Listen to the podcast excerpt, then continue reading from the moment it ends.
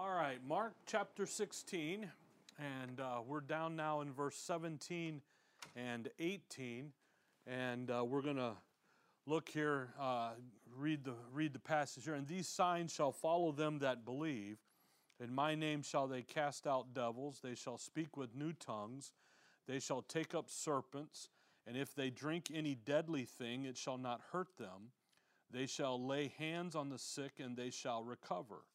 So then, after the Lord had spoken unto them, he was received up into heaven. Make sure I. received up into heaven and sat on the right hand of God. And they went forth and preached everywhere, the Lord working with them and confirming the word with signs following. Amen. And uh, again, we've been talking about the signs and so forth, and just we're just going to jump in here because these signs are here for a very specific reason. Uh, there's four of them here. Three of these signs activity uh, actually have t- will take place in the book of Acts. There's one that hasn't, that doesn't, and that's that issue of drinking the deadly thing. But what that tells you is that these four signs are literal, they are physical, they are visible, they're actually, they're not spiritualized. And I, again, this passage causes a lot of people heartache because they won't they don't understand dispensational issues. They don't rightly divide the word. They make it into something else.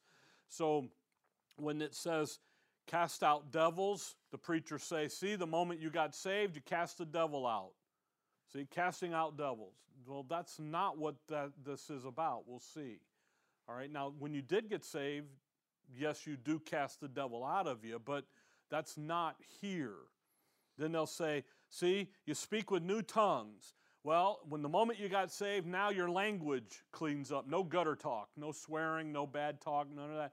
Well, okay, that should happen, but not as a, not here. So, what, what we're looking at as we look at these is we're literally looking at literal, physical, visible signs that are going to take place, though, verse 6, he that believeth and is baptized, I'm sorry, verse 16, shall be saved, and he that believeth not shall be damned, and these signs shall follow them that believe. Believe what? Believe the gospel of the kingdom. So we got little flock members as they go out and do the work of the ministry. Their work, they're, they're bringing in uh, uh, uh, unsaved uh, Jews, unsaved Israelites, they're bringing in unsaved Gentiles and so forth in the kingdom. And as they are working these signs, in my name shall they cast out devils, they shall speak with new tongues, they shall take up serpent, and if they drink any deadly thing, it shall not hurt them. They shall lay hands on the sick, and they shall recover. Oh, they're going to do this. And again, we see these in Acts. And in the book of Acts, Peter, Peter's shadow goes over and heals the lady, raises the dead, actually. Paul takes a handkerchief and sends it, and the, when they touch the handkerchief, instant healing. Okay? Uh, Paul's gonna, there's gonna be a viper in the, in the pit in Acts 28, and it's gonna hit him, and he's gonna shake it off and nope, not be hurt. And what happens is, is these are supernatural miracles, and that's really when we're uh, before we took our break for the holiday, uh, when we were talking about the signs, we're not talking about natural things. Think about healing. Your body is fearfully and wonderfully made. It has a natural way to heal itself. God created it that way. But that's not the healing we're talking about here. The healing we're talking about here is supernatural, not natural. I'm under the weather. I take a little vitamin C, or actually a lot of vitamin C. I've been doing it for forever. And then, which is odd. Anyway, you go over here, you, you take some medication or something, and it helps, but it, what does it do? It adds to the natural healing ability of your body. We understand that. You cut your finger, and then in a couple days, what is it? It's all it's healed. It's all back. That God created your body that way. Also, man comes in and studies that creation and then improves on it. And, well, Dad and them were here and uh, during the during our break, and I was talking to him. I was asking him about his heart and the cow valve and everything because it's coming up on when they initially said it's time to replace it. And they've gone in, checked it, everything's fine, everything, you know, the normal wear and tear.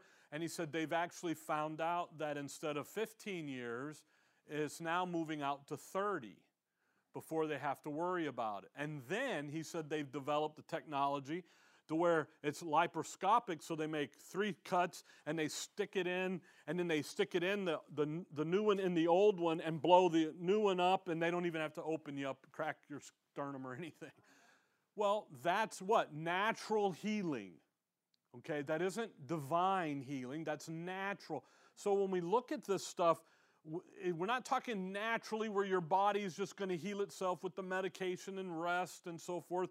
We're talking about divine, supernatural healing, completely, totally. Uh, if you look over there at Acts, just as an illustration of this, it, we used to have a neighbor, they were believed in the Benny Hinn type healing, where you had to go to seven or eight services and give them all your money, and then you might get healed. But in Scripture, it's never that way. In Acts chapter 3, Peter and John come up, they see the lame man asking for alms. Verse 4 Peter fastened his eyes upon him. With John, and, uh, with John said, Look on us.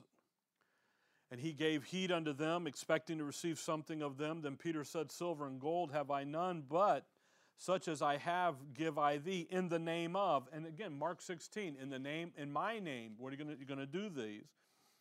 In the name of Jesus Christ of Nazareth, rise up and walk. And he took him by the right hand and lifted him up.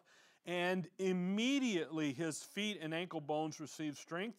And he, leaping up, stood and walked and entered with them into the temple, walking and leaping and praising God. Now, that's divine, supernatural intervention healing. No piecemeal stuff where you got to go back for a second dose Come back there to Mark 16. None of that. It is complete done. So when we're talking about these gifts, these sign gifts here, the, these signs, if you will, they're here for a specific reason. And there's a specific reason why there's these four given. Because Mark is going to look out to the tribulation, to the, to the 70th week of Daniel. And as we begin to see that, and we begin to understand that, come back with me to Exodus chapter 4, where, where it all started. By the way, in, in, six, in Mark 16, verse 20, there, always remember the signs in Scripture are given to confirm the word being preached. All right? And that's what verse 20 tells us. They went forth and preached everywhere, the Lord working with them and confirming the word with signs following. So when we come back to Exodus 4, again, where we were, and, and I'm not going to re teach everything we've taught so far, but when you think about Moses here has come to deliver Israel, God, eh, Moses, you know, pitches his fit. They're not going to believe me. So I need some signs. So the Lord gives him three. God gives him three. Really, the two of them are the, are the important ones. Verse 3 He said, uh, well, verse 2 And the Lord said unto him, What is in thy, thine hand? And he said, A rod. And he said, Cast it on the ground. And he cast it on the ground, and it became a serpent. And Moses fled from before it. But the Lord said unto Moses, Put forth thy hand and take it by the tail. And he put forth his hand and caught it, and it became a rod in his hand. That they may believe that the Lord God of your fathers, the God of Abraham, and the God of Isaac, the God of Jacob, hath appeared unto thee. So we've got this issue of taking up the serpent, the rod turns the serpent. And what that demonstrates to the nation of Israel here in their very beginning days is that Moses has the capacity to deliver them from the satanic captivity of Egypt and the picture there and what's going to happen here. And Moses has that capacity to do that, that power to do that. And you see that in that sign. That sign is confirming what Moses has told him in chapter 3, verse 6. The Lord said, put forth, uh, said furthermore unto him, Put now thine hand in thy bosom. And he put his hand into his bosom, and when he pulled it out, behold, his hand was leprous as snow. and he said, Put thy hand into thy bosom again. And he uh, uh, and he put his hand into his bosom again and plucked it out of his bosom. And behold, it was turned again as his other flesh. So now, the second sign, the leprosy, bosom, put it in here next to your heart. Leprosy in Scripture is a picture of the, con- the corruption and the condemnation of sin. And what Moses is going to do now is he's going to deliver them from the curse of sin.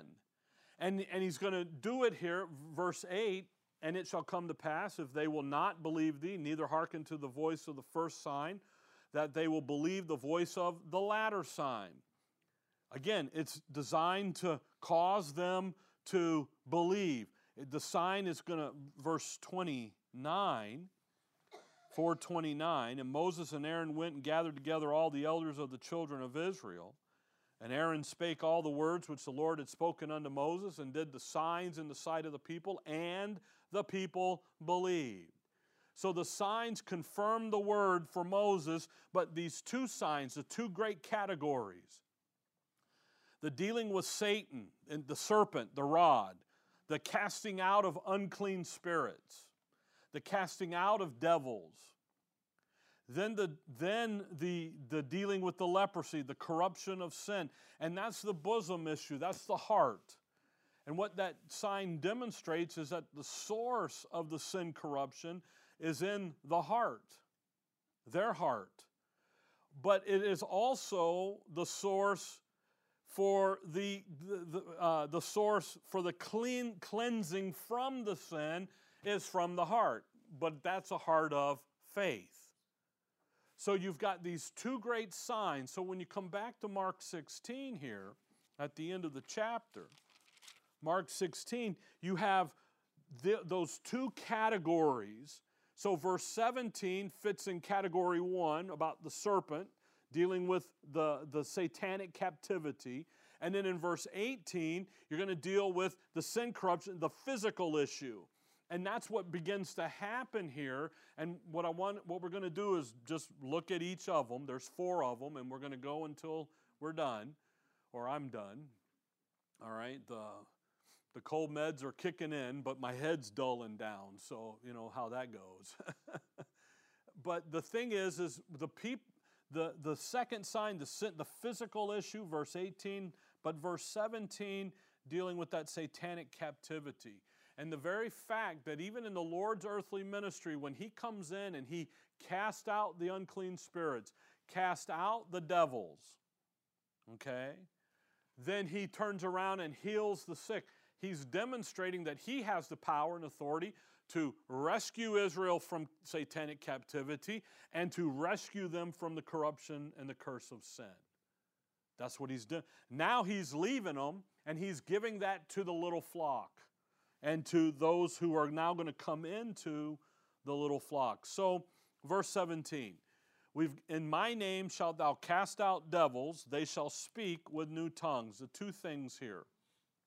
Okay? Casting out devils. Now, you have to remember that devils, uh, sometimes we'll, you'll hear people say demons thing is is the greeks use demons as that the word demons as good or bad. Demon eh, as ingenious smart okay? Or they'll say that he's good in scripture devils are always bad. Little d or the big d okay? And you got to, to remember that. But what we have here when he says cast out devils the plural this is not the devil satan this is his host these are his operatives. And Satan has operatives out there in amongst the nation of Israel that are, that are, that are possessing the people. And when they possess the people, that causes the people to not be usable, excuse me, by God in accomplishing God's program and plan with the nation of Israel. The earthly ministry, the Lord cast them out. Now the little flock is going to begin to do it. And in Luke 10, you, we'll see over there in a little bit, there's 70. The 70 are doing it and are able to do it as well. And what begins to happen here as we begin to think about casting out devils, there is a reason why they're able to do this. And that reason for, for this sign to be here is it begins to paint a picture of what's going to happen when Christ returns and sets up the kingdom. Okay? So if you think about where we've been, just kind of, we have the earthly ministry of the Lord Jesus Christ, we have John the Baptist, we have the Lord Jesus Christ, we have Calvary. Okay? He's been dead, buried, he's up, he's meeting here with, uh, with the, uh, the commission. And as Mark begins to look, he's looking over here at that 70th week of Daniel, the second coming and the establishment of the kingdom. And as Mark 16 looks that way, we're going to go, the Holy Spirit's going to fall on them in Acts 2. And we've got some events that are going to happen and things that are going to be done. And as they're working and doing, that Mark 16 looks over here because the kingdom is what's going to be established over here. And when that's established, some these things are going to take place.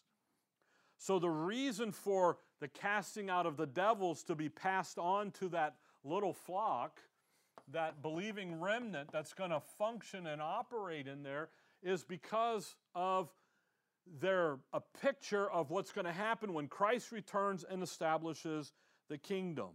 Now, come back, come over with me to Zechariah chapter 13. And we're just going to look at each one of these. And, and by the way, all four of them are in this light. Zechariah 13. One of the goals of the establishment of establishing the kingdom is to rescue the nation of Israel from satanic captivity, but it is also to rescue the Gentile nation from satanic captivity. The goal is to cast out Satan and his operatives and everything that he's controlling, get rid of it all. Zechariah 13. Zechariah is right in front of Malachi. Zechariah 13, verse 1. In, excuse me, in that day, there shall be a fountain open to the house of David, to the inhabitants of Jerusalem for sin and uncleanliness. That day, this is a second coming passage. If you look back at chapter 12, if you look there at verse 10, and I will pour upon the house of David and upon the inhabitants of Jerusalem the spirit of grace and of supplication, and they shall look upon me whom they have pierced. They shall mourn for him as one mourneth for his own son and shall be in bitterness for him as one that is in bitterness for his firstborn. In that day shall there be a great mourning in Jerusalem, as the mourning of, and off he goes. And what we're talking about is the second coming. That day is the day of the Lord. 13 2. And it shall come to pass in that day, saith the Lord of hosts, that I will cut off the names of the idols out of the land and they shall no more be remembered. And also I will cause the prophets and the unclean spirit to pass out of the land. What's he going to do? He's going to, in that land, remember when Joshua is going to go into the land? And Moses gives him the orders, and, and God gives Josh the orders of when you go in there and you go to battle, you clean them all out, you burn them all up. And everybody goes, Oh, what a hateful God. No, what is he doing? He's going in there and he's dispossessing that, that polluted seed line, that mess that Satan has put into the land. He's cleaning the land out. And what does he say? One, I'm going to cut the name, cut off the names of the idols. I'm going to take that idolatry, satanic, vain religious system, and I'm Baal worship is what it's called, and I'm going to clean it out and then I'm going to cut off the prophet and, and the unclean spirit. I'm going to cast it all out. I'm going to clean it all out. When I come back in that day, I, I tell you, there's a bunch of stuff happens in the second coming. Okay, he, yes, he's Revelation 19, coming back, making war, doing, but he's accomplishing. He says, In that day, I'm going to go into that land. Come over with me to Revelation 20. Hold on to Zechariah. Well, yeah, yeah. Revelation 20. When I go into there, I'm going to clean them out. Revelation 20. So when so when you when you see this issue of casting out devils, it's a demonstration that they're in that program of establishing the kingdom. And, the, and these folks in Mark 9, 16, and, as, and now because of the interruption, those that are going to be going through over here, they're going to have the, the ability to cast Satan's cohort, not Satan himself, but his workers out. Revelation 20, verse 1 And I saw an angel come down from heaven having the key of the bottomless pit and a great chain in his hand. And he laid hold of the dragon, that old serpent, which is the devil, capital D, here's the, the head guy, and Satan, and bound him a thousand years and cast him into the bottomless pit and shut him up and set a seal upon him and he should that he should deceive the nations no more till a thousand years should be fulfilled and after that he must be loosed a little season literally when that event happens right there he's taking satan and all of his cohorts bounding them up and casting them into the bottomless pit that's what he's doing he they that's over here so, the casting out of the unclean spirit, the familiar spirit, the evil spirit, the devils, has to do with the establishment of the kingdom. It has to do with Christ's return.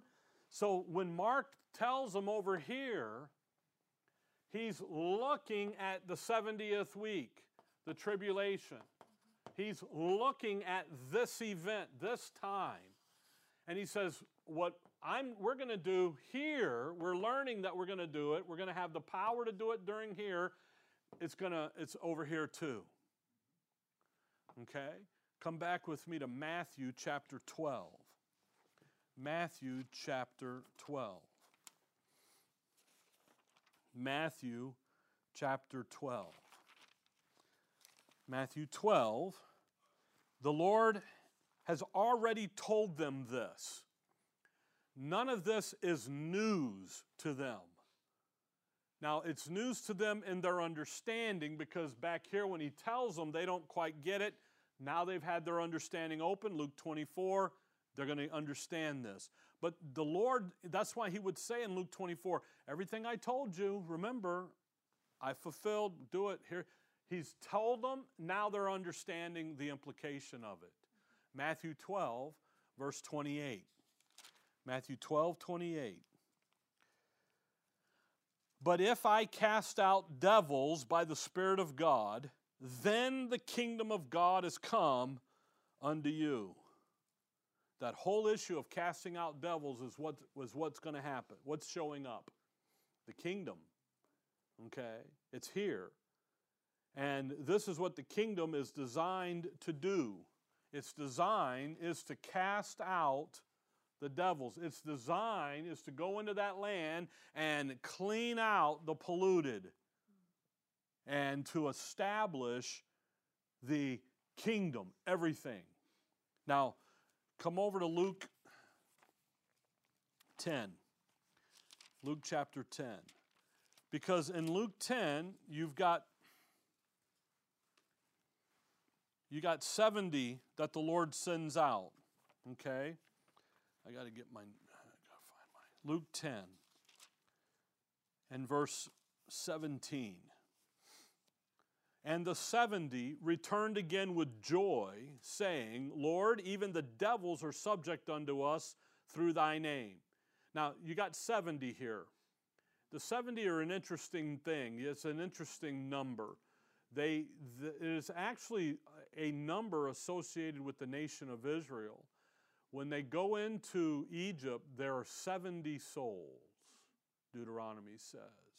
So it's number 12 isn't just Israel's only number. There's another number, but the 70 are, are a fascinating thing. By the way, if you go back, verse 1, after these things the Lord appointed other 70 also, and sent them two and two before his face into every city and place whether he himself would go. So the Lord is sending the seven out, kind of a, a, a, a pre uh, party out.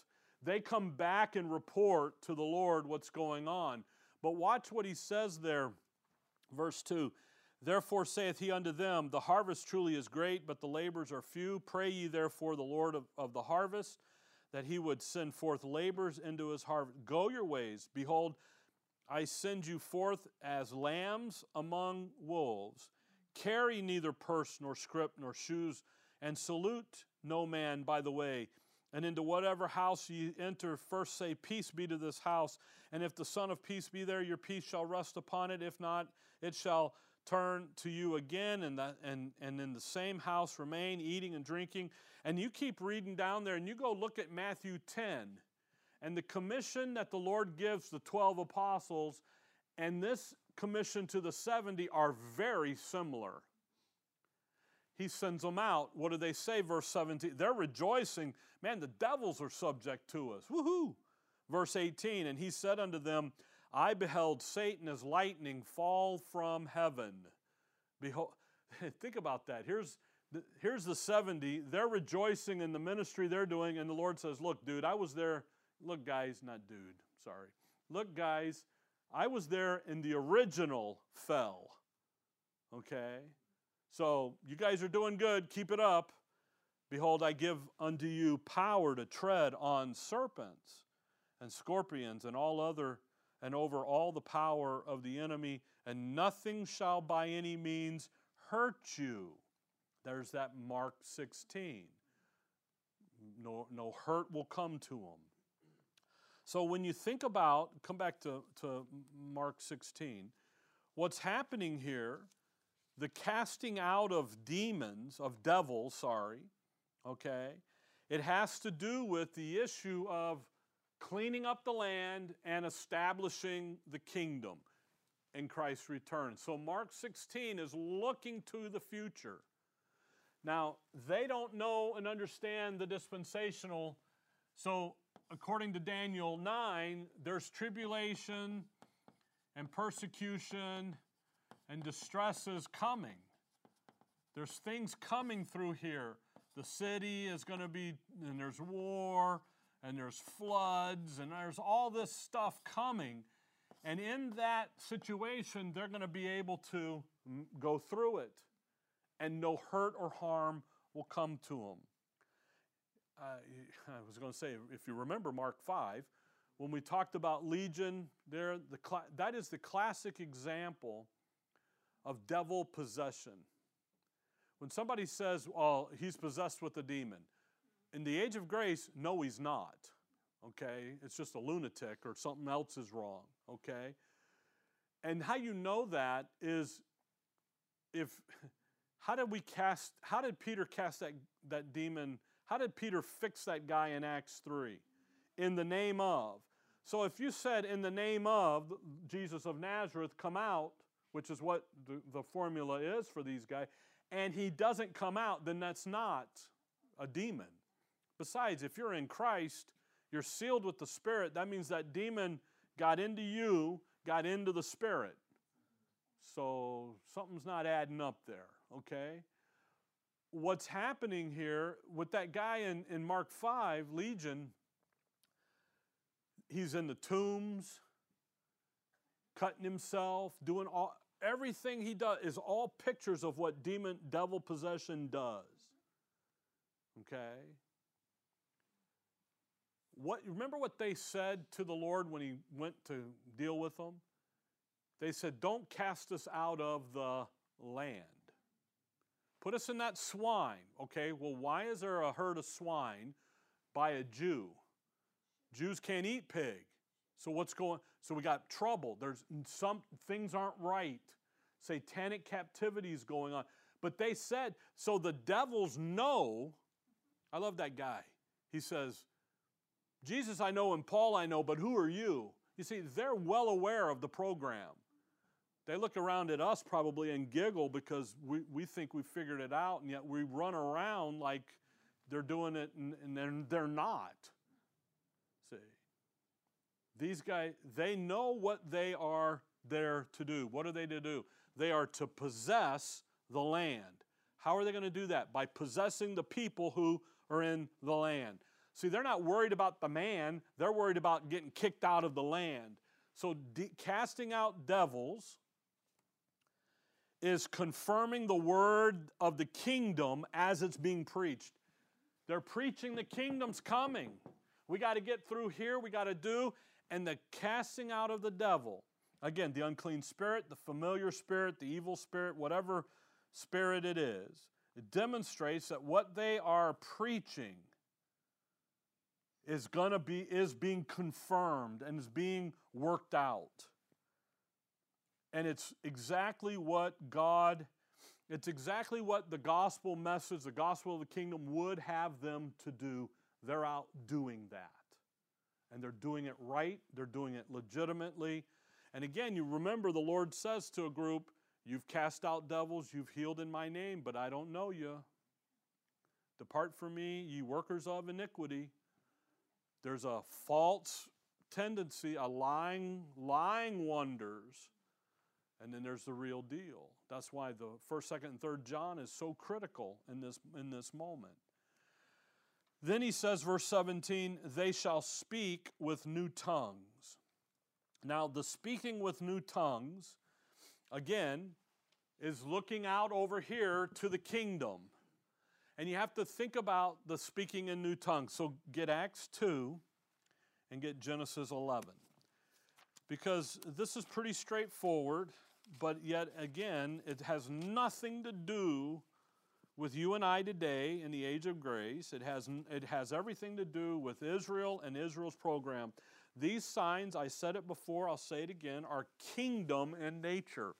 They're not Jewish, they're kingdom because they're dealing with the kingdom coming.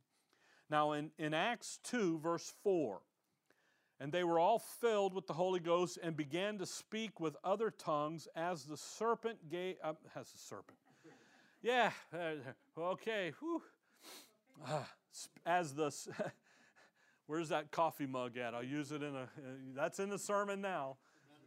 The medicine kicked in. As the Spirit gave them utterance. Okay?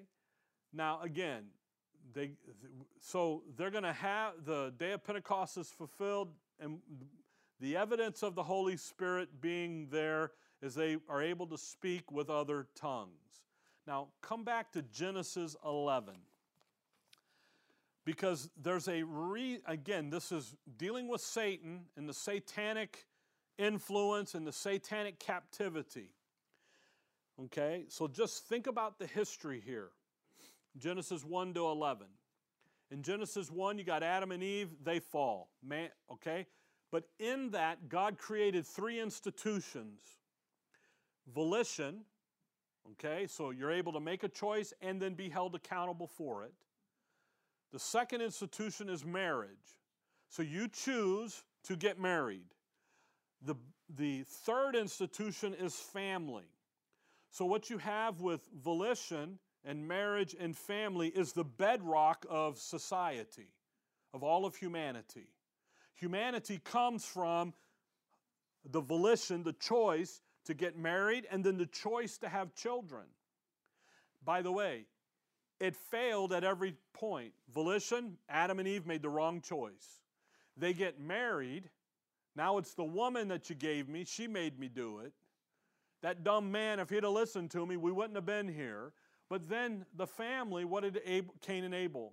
Cain killed Abel. It fail, fail, fail, fail. So then we have Noah. Okay? And we have all the all the earth, chapter 6 of Genesis, the violence and all that's going on. So then the Lord judges the earth. You come out on the other side, Genesis 9. He tells Noah and his family, by the way, perfect in his generations, generations, his DNA wasn't polluted. The, the, the generating of his family was pure and clean. Why? Because in Genesis 6, we've learned at up in Genesis 6, up to that point, the fallen angels had come in and polluted the seed of the woman. That's what Genesis 3 said. The seed of the woman's going to defeat the seed of the adversary. So, what are we going to do? What's the adversary going to do? He's going to attack the seed of the woman. How do you do that? Well, let's dilute it, let's pollute it. Noah didn't do that. So then Noah comes in, chapter 9, the flood's over. He commissions, he commissions Noah the same way that he commissioned Adam, except for the subdue it issue. He said, Go replenish it, fill it up. He told Adam, Subdue it. Noah, he didn't say subdue it because now we're going to do the fourth institution, and that's we're going to have a little nationalism. We're going to have a little human government. Okay? Romans 13, the powers that be were subject to. He established human government. Human government is to protect from the evil, Romans 13 says.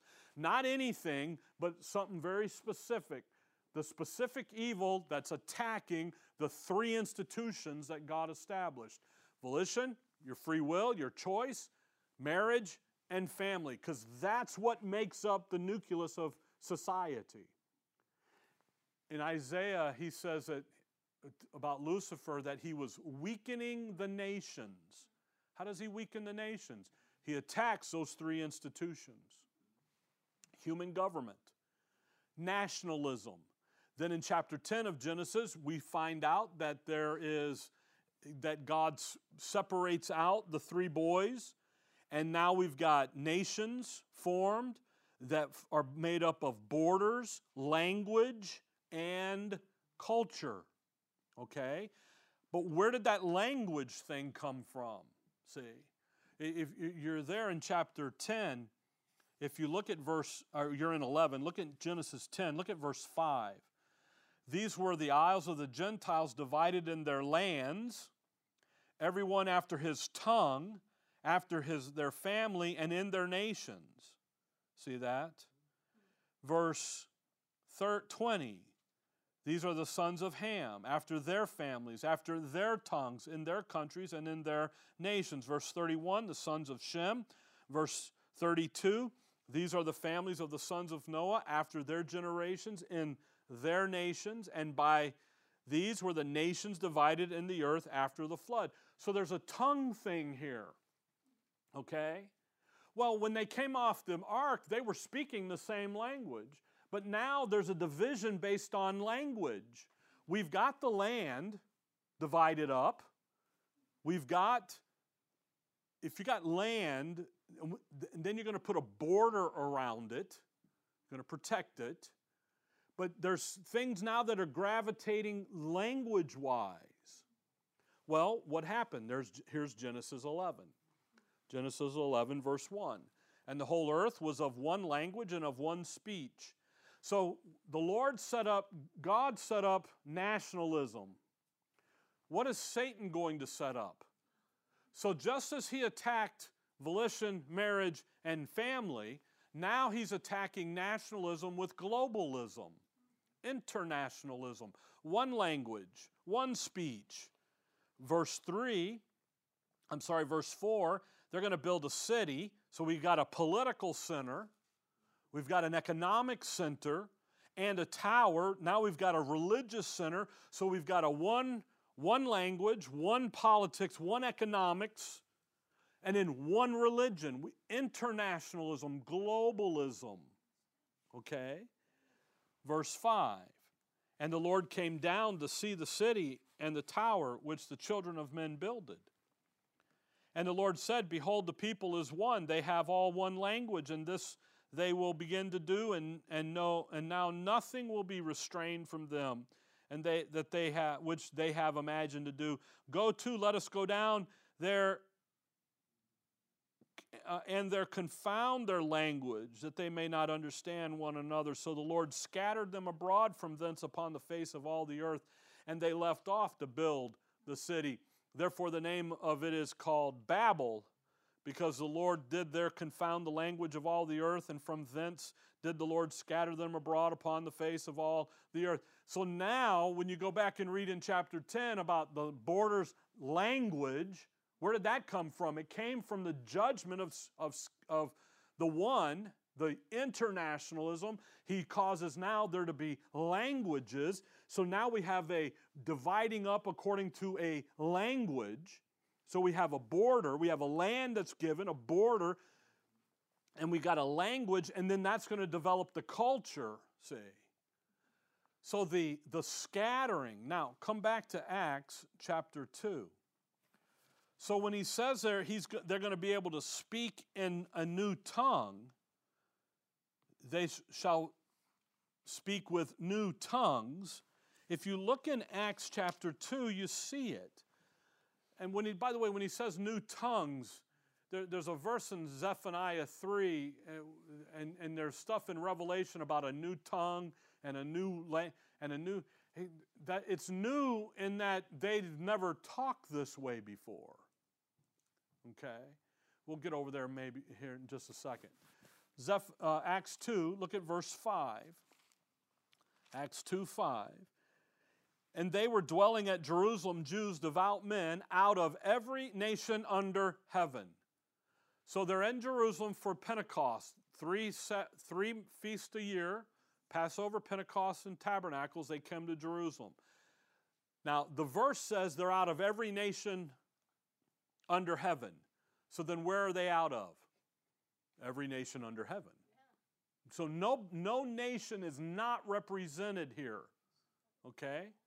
So when you get into the, the archaeology and all that stuff, and they begin to say, well, no, there was this and this and this, from verse 8, verse 9, 10, 11, gives you all of the known nations under heaven at this time. Okay? Well, what about the Indian? They're not a nation, they're just a people. Okay? Now, what happens? Verse 11. Cretes and Arabians, we do hear them speak in our tongues the wonderful works of God. And they were all amazed and were in doubt, saying one to another, What meaneth this? Others mocking said, These men are full of new wine. But Peter, standing up with the eleven, lifted up his voice and said unto them, Ye men of Judea, and all ye that dwell at Jerusalem, be this known unto you, and hearken to my words. For these are not drunken, as ye suppose, seeing it is but the third hour of the day, but this is that which was spoken by Joel the prophet, by the prophet Joel, and it shall come to pass in the last day. What days? Last days. We're out over here. We're, these are the last days. See? They're, they're looking at this as last days. What are they going to do? I will pour out my spirit upon all flesh, and your sons and your daughters shall prophesy. See? Verse 19, I will show wonders in heaven above and signs and blood and all the what's coming. This stuff out here, where are they? They're here, and what are they doing? They've he has reversed here, he's reversed the curse of Genesis 11. Now that believing remnant can do what? Can communicate with all Jews, all of Israel. And that's the kicker here. There is not a Gentile in this crowd that they're talking to in Acts 2. And how you know that is from Acts 10 45. Because the circumcision, when, he, when Peter goes and talks to Cornelius, they're flabbergasted they're, that he's talking to a Gentile. So if in Acts 2 there were Gentiles there, they would be what? Astonished. So there isn't any. Okay? Now, by the way, verse 22, ye men of Israel, hear these words. Verse 14, ye men of Judea, and all you that dwell. So obviously, who's Peter think he's talking to? Israel, the Jews. So the tongues give them the ability, by the way, they're going to go out to the uttermost parts of the earth. You're going to start in Jerusalem, then Judea, then Samaria, then the uttermost parts of the earth. So you're going to start here, but then you're going to branch out. And when you branch out, what do you need to be able to do? You got to be able to speak the language, preach the word. What, it, what they're preaching the word. I, the fantastic thing is in verse 11. Acts 2:11. The Cretes and uh, Arabians, now watch, we do hear them speak in our tongues the wonderful works of God. Do you see how the gift of the tongue is confirming what they're preaching to them, the wonderful works of God? They're like, this is wonderful news that we're hearing in our language. How is this happening? See? So it's got to be what? Divine. It's got to be supernatural. It's got to be miraculous. It's not a natural, normal thing. Now, come back to Zechariah 8. Zechariah chapter 8. When we get done with Mark, my goal, my plan, is to get into these minor prophets. And uh, that's my plan. So maybe in a couple weeks we'll get there. And we'll, because, of, uh, because this ties in to everything we've been studying in the Gospels. Zechariah 8. If you look here at Zechariah 8, we'll start in verse 13. And it shall come to pass that as ye were a curse among the heathen, O house of Judah and house of Israel, so will I save you, and ye shall be a blessing. Fear not, but let your hands be strong. So, when will Israel be a blessing? The kingdom. Right back here, the fifth course of judgment, all that, verse 13. They're cursed, they've had trouble. Then he says, I will save you. When does he save them? Second coming kingdom is established. Now, draw your eye across the page. We'll start reading verse 20. Thus saith the Lord of hosts, It shall yet come to pass that there shall come people and the inhabitants of many cities. And the inhabitants of one city shall go to another, saying, Let us go speedily to pray before the Lord and to seek the Lord of hosts. I will go also. Yea, many people and strong nations shall come to seek the Lord of hosts in Jerusalem and to pray before the Lord. Thus saith the Lord of hosts, in those days,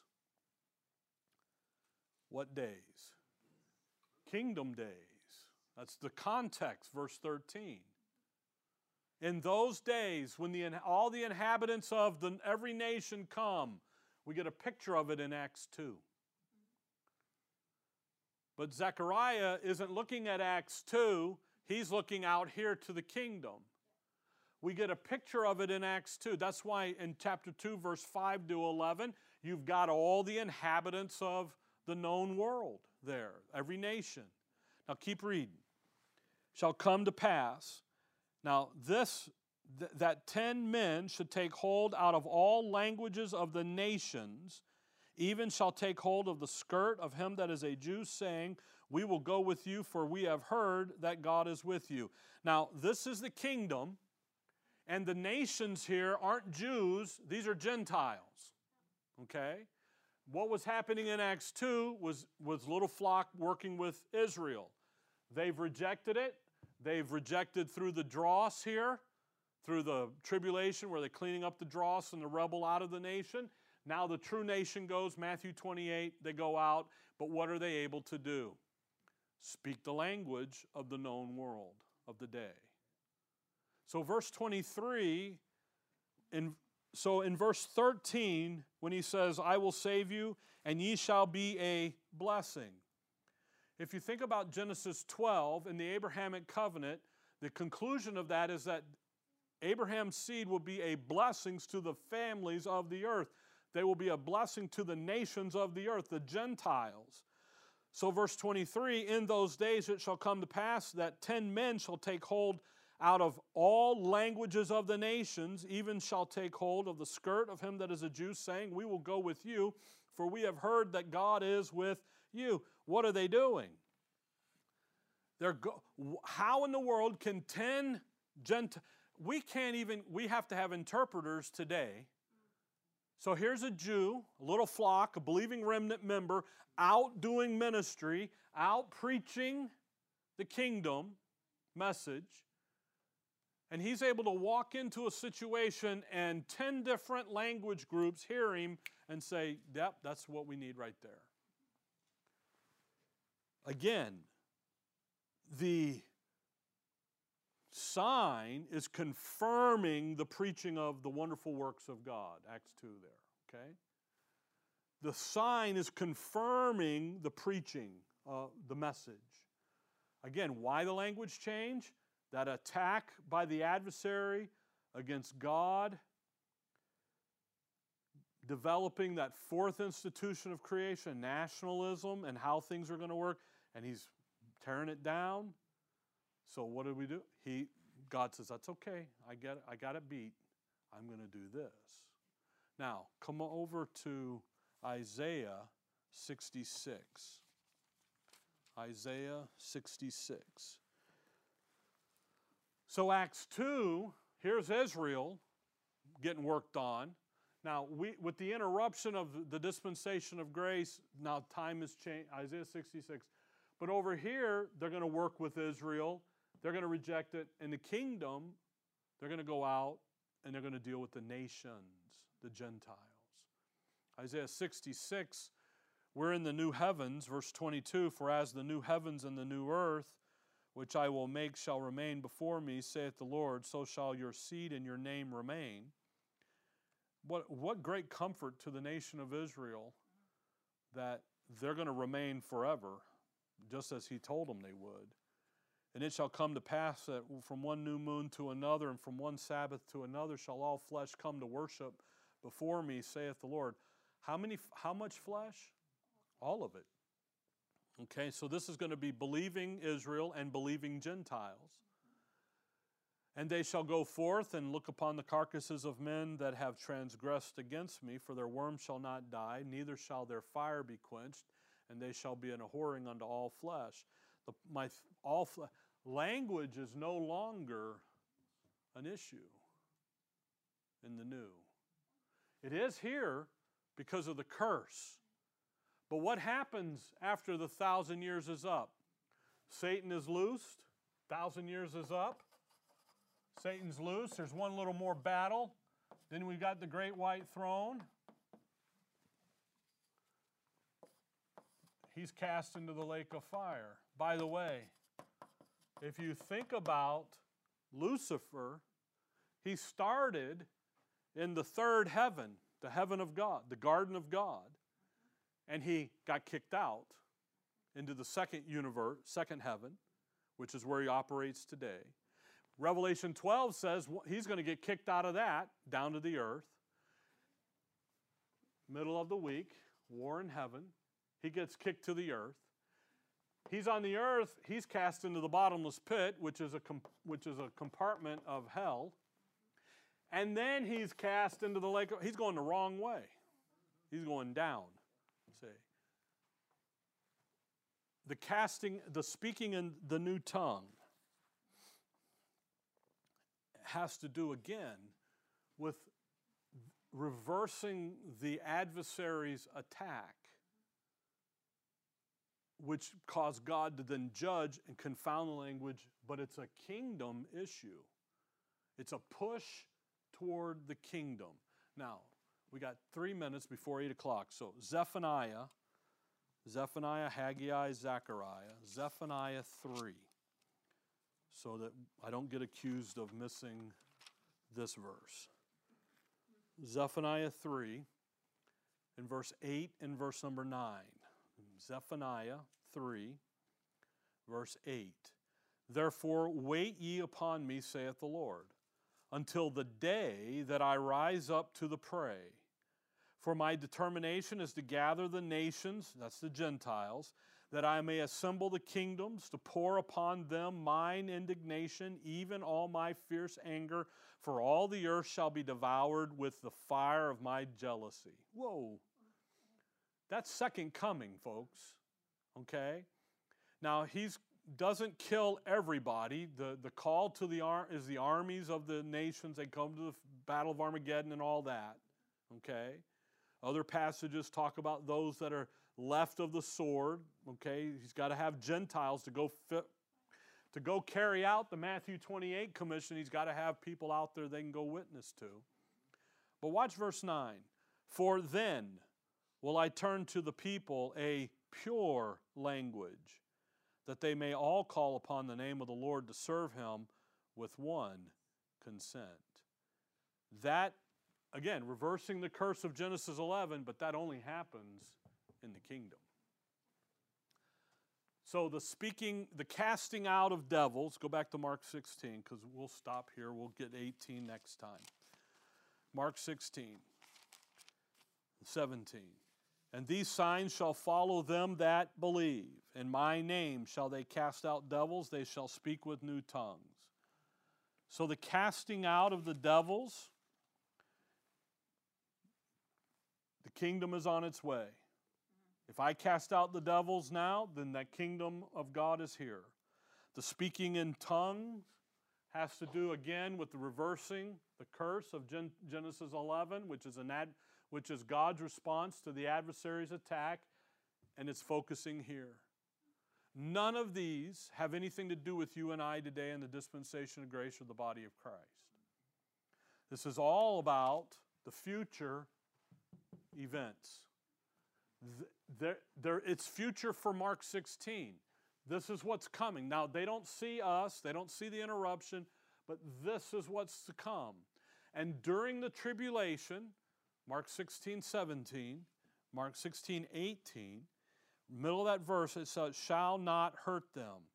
Now they're going to take up snakes, they're going to take up serpents, and they're going to, and if they drink any deadly thing, it shall not hurt them. They shall lay hands on the sick and they shall recover. So they're going to be able to deal with the persecution and the tribulations that are going to come to them, okay? And it will not hurt them. That's the issue going in, okay? And we'll talk about all that next time. The serpents there are snakes.